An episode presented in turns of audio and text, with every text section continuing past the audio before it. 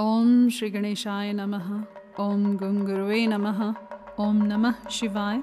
शिवजी सदा सहाय। रुद्र संहिता। युद्धखंड अध्याय चवालीस, पैंतालीस और छियालीस। भाइयों के उपालंभ से अंधक का तप करना और वर पाकर त्रिलोकी को जीतकर स्वेच्छाचार में प्रवृत्त होना। उसके मंत्रियों द्वारा शिव परिवार का वर्णन पार्वती के सौंदर्य पर मोहित होकर अंधक का वहाँ जाना और नंदीश्वर के साथ युद्ध। अंधक के प्रहार से नंदीश्वर की मूर्छा, पार्वती के आवाहन से देवियों का प्रकट होकर युद्ध करना, शिव का आगमन और युद्ध।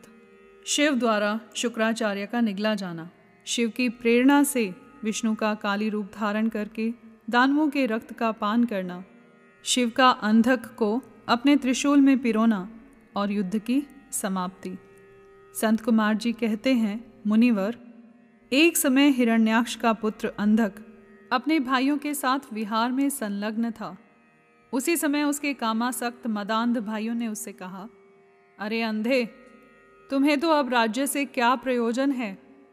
हिरण्याक्ष तो मूर्ख था, जो उसने घोर तप द्वारा शंकर जी को प्रसन्न करके भी तुम जैसे कुरूप, बेडोल कली प्रिय और नेत्रहीन को प्राप्त किया। ऐसे तुम राज्य के भागी तो हो नहीं सकते, क्योंकि भला तुम ही विचार करो कि कहीं दूसरे से उत्पन्न हुआ पुत्र भी राज्य पाता है। सच पूछो तो निश्चय ही इस राज्य के भागी हम ही लोग हैं। संत कुमार जी कहते हैं, मुने, उन लोगों की वह बात सुनकर अंधक दीन हो गया। फिर उसने स्वयं ही बुद्धिपूर्वक विचार करके तरह तरह की बातों से उन्हें शांत किया। और रात के समय वह निर्जन वन में चला गया।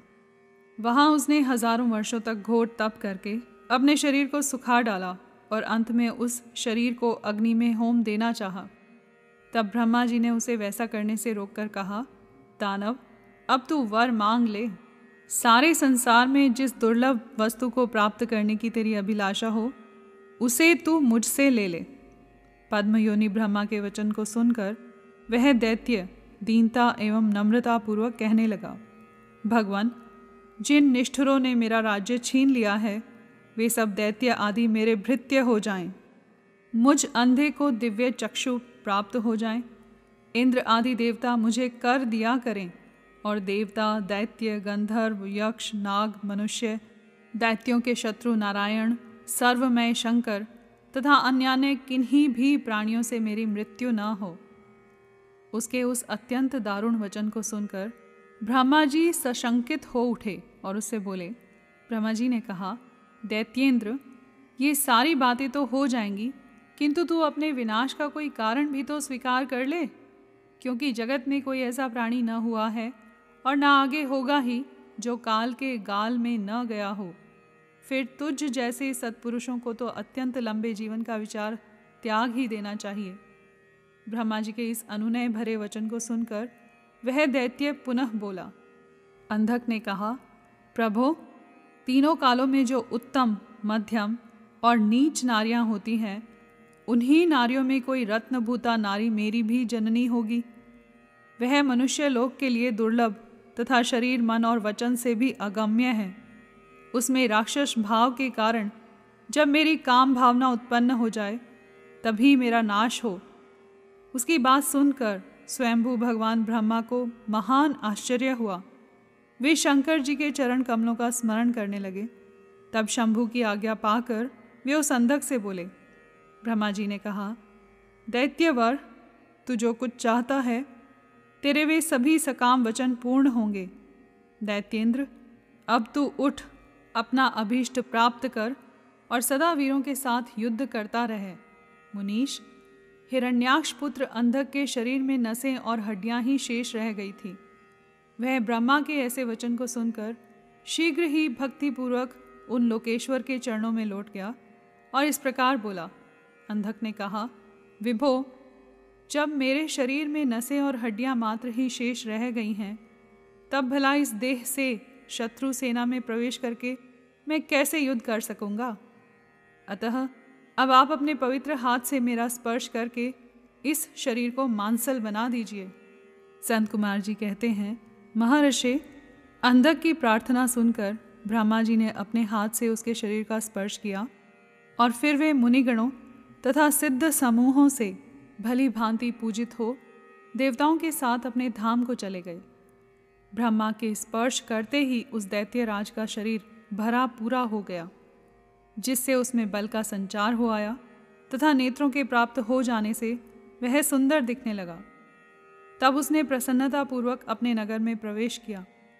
उस समय प्रहलाद आदि श्रेष्ठ दानवों ने जब उसे वरदान प्राप्त करके आया हुआ जाना, तब वे सारा राज्य उसे समर्पित करके उसके वशवर्ती भृत्य हो गए। तदंतर अंधक सेना और भृत्य वर्ग को साथ लेकर स्वर्ग को जीतने के लिए गया। वहाँ संग्राम में समस्त देवताओं को पराजित करके उसने वज्रधारी इंद्र को अपना करद बना लिया। उसने यत्र तत्र बहुत सी लड़ाइयाँ लड़कर नागों, सुपर्णों, श्रेष्ठ राक्षसों, गंधर्वों, यक्षों, मनुष्यों बड़े बड़े पर्वतों, वृक्षों और सिंह आदि समस्त चौपायों को भी जीत लिया। यहाँ तक कि उसने चराचर त्रिलोकी को अपने वश में कर लिया।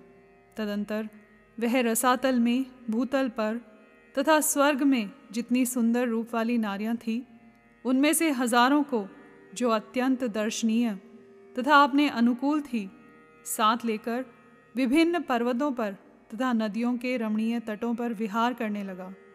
दैत्यराज अंधक सदा दुष्टों का ही संग करता था। उसकी बुद्धि मद से अंधी हो गई थी, जिससे उस मूड को इतना कुछ ज्ञान भी नहीं रह गया था कि परलोक में आत्मा को सुख देने वाला भी कोई कर्म करना चाहिए। इस प्रकार वह महामनस्वी दैत्य उन्मत्त हो और अपने सारे प्रधान प्रधान पुत्रों को कुतर्कवाद से पराजित करके दैत्यों सहित संपूर्ण वैदिक धर्मों का विनाश करता हुआ विचरण करने लगा। वह धन के मद से अभिभूत हो, वेद, देवता, ब्राह्मण और गुरु आदि किसी को भी नहीं मानता था। प्रारब्धवश उसकी आयु समाप्त हो चुकी थी। इसी से वह स्वेच्छाचार में प्रवृत्त हो, व्यर्थ में ही अपनी आयु के शेष दिन गवाता हुआ रमण कर रहा था। उस दानव श्रेष्ठ के तीन मंत्री थे, जिनका नाम था दुर्योधन वैधस और हस्ती। एक समय उन तीनों ने उस पर्वत के किसी रमणीय स्थान पर एक परम रूपवती नारी को देखा।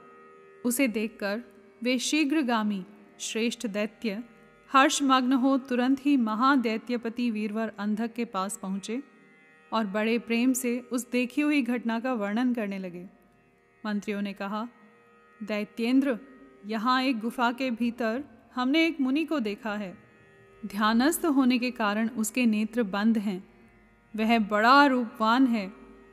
उसके मस्तक पर अर्धचंद्र की कला अपनी छटा बिखेर रही है और कमर में गजेंद्र की खाल बंधी हुई है। बड़े बड़े नाग उसके सारे शरीर में लिपटे हुए हैं। खोपड़ियों की माला ही उस जटाधारी का आभूषण है। उसके हाथ में त्रिशूल है तथा एक विशाल धनुष, बाण और तुणीर भी वह धारण किए हुए है। उसका अक्ष सूत्र स्पष्ट दिख रहा है। उसके चार बुझाएँ तथा लंबी लंबी जटाएँ हैं। वह खड़ग, त्रिशूल और लकुट धारण किए हुए है। उसकी आकृति अत्यंत गौर है और उस पर भस्म का अनुलेप लगा हुआ है।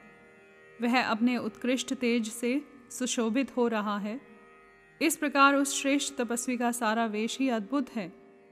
उससे थोड़ी ही दूर पर हमने एक और पुरुष को देखा, जो विकराल वानर सा है। उसका मुख बड़ा भयंकर है। वह सभी आयुध धारण किए हुए है, परंतु उसका हाथ रुक्ष है।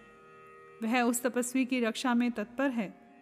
उसके पास ही एक बूढ़ा सफ़ेद रंग का बैल भी बैठा है। उस बैठे हुए तपस्वी के पार्श्व भाग में हमने एक शुभ लक्षण संपन्ना नारी को भी देखा है। वह भूतल पर रत्न स्वरूपा है।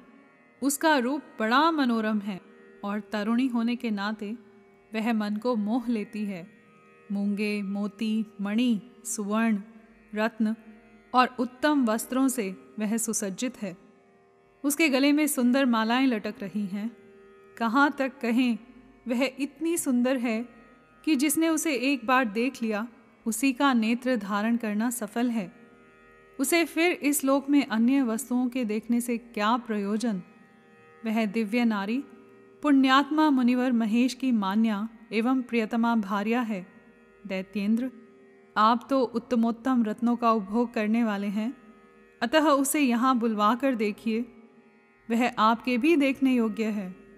संत कुमार जी कहते हैं मुनि श्रेष्ठ मंत्रियों के उन वचनों को सुनकर दैत्यराज अंधक कामातुर हो उठा।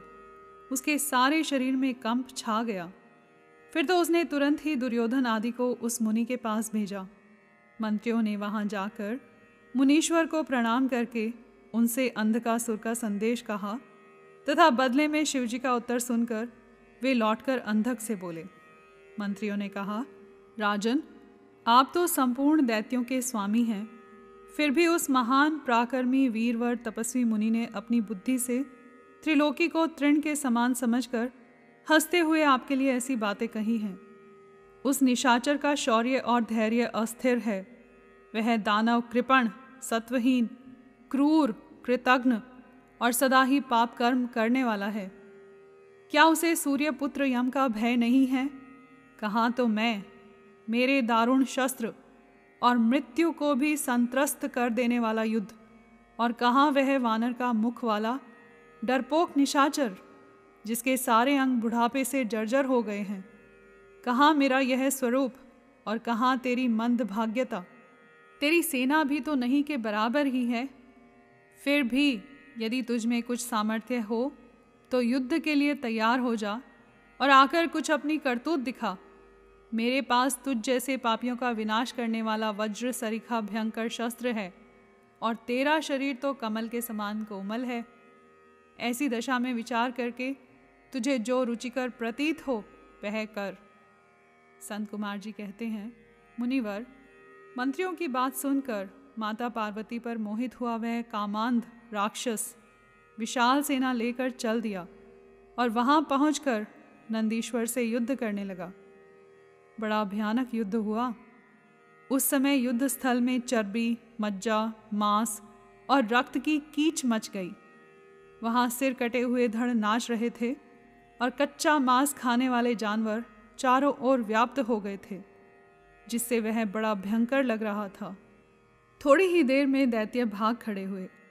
तब पिनाकधारी भगवान शंकर दक्ष कन्या सती को भली भांति धीरज बंधाते हुए बोले, प्रिय, मैंने जो पहले अत्यंत भयंकर, महान पाशुपत व्रत का अनुष्ठान किया था, उसमें रात दिन तुम्हारे प्रसंगवश जो हमारी सेना का विनाश हुआ है, यह विघ्न सा आ पड़ा है। देवी, मरण धर्मा प्राणियों का जो अमरों पर आक्रमण हुआ है यह मानो पुण्य का विनाश करने वाला कोई ग्रह प्रकट हो गया है। अतः अब मैं पुनः किसी निर्जन वन में जाकर उस परम अद्भुत दिव्य व्रत की दीक्षा लूँगा और उस कठिन व्रत का अनुष्ठान करूँगा। सुंदरी, तुम्हारा शोक और भय दूर हो जाना चाहिए। संत कुमार जी कहते हैं, मुने, इतना कहकर उग्र प्रभाशाली महात्मा शंकर धीरे से अपना सिंगा बजाकर एक अत्यंत भयंकर पावन मन में चले गए। वहाँ वे एक हज़ार वर्षों के लिए पाशुपत व्रत के अनुष्ठान में तत्पर हो गए। इस व्रत का निभाना देवों और असुरों की शक्ति के बाहर है। इधर शील गुण से संपन्न पतिव्रता देवी पार्वती मंदराचल पर ही रहकर शिवजी के आगमन की प्रतीक्षा करती रहती थी। यद्यपि पुत्र स्थानीय वीरगण उनकी सुरक्षा में तत्पर थे, तथापि उस गुहा के भीतर अकेली रहने के कारण वे सदा भयभीत रहती थीं। जिससे उन्हें बड़ा दुख होता था। इसी बीच वरदान के प्रभाव से उन्मत्त हुआ वह दैत्य अंधक, जिसका धैर्य कामदेव के बाणों से छिन्न भिन्न हो गया था। अपने मुख्य मुख्य योद्धाओं को साथ ले पुनः उस गुफा पर चढ़ आया। वहाँ सैनिकों सहित उसने वीरगण के साथ अत्यंत अद्भुत युद्ध किया। उस समय सभी वीरों ने अन्न, जल और नींद का परित्याग कर दिया था। इस प्रकार वह युद्ध लगातार 505 दिन और रात तक चलता रहा। अंत में दैत्यों की भुजाओं से छुटे हुए आयुधों के प्रहार से नंदीश्वर का शरीर घायल हो गया, जिससे वे गुहा द्वार पर ही गिर पड़े और मूर्छित हो गए। उनके गिरने से गुहा का सारा दरवाज़ा ही ढक गया, जिससे उसका खोला जाना असंभव था। फिर दैत्यों ने दो ही घड़ी में सारे वीरगण को अपने अस्त्र समूहों से आच्छादित कर दिया। तब पार्वती ने भगवान विष्णु और ब्रह्मा जी का स्मरण किया। स्मरण करते ही ब्राह्मी, नारायणी, ऐन्द्री, वैश्वानरी, याम्या, नैऋति, वारुणी, वायवी, कौबेरी, यक्षेश्वरी, गारुड़ी आदि देवियों के रूप में समस्त देवता, यक्ष, सिद्ध, गुह्यक आदि शस्त्रास्त्रों से सुसज्जित होकर अपने अपने वाहनों पर सवार हो पार्वती के पास आ पहुँचे। और राक्षसों के साथ भिड़ गए। कुछ समय बाद भगवान शिव भी आ गए। फिर तो घोर युद्ध हुआ। तदंतर शुक्राचार्य को संजीवनी विद्या के द्वारा दैत्यों को जीवित करते देखकर भूतनाथ शिवजी उनको निगल गए।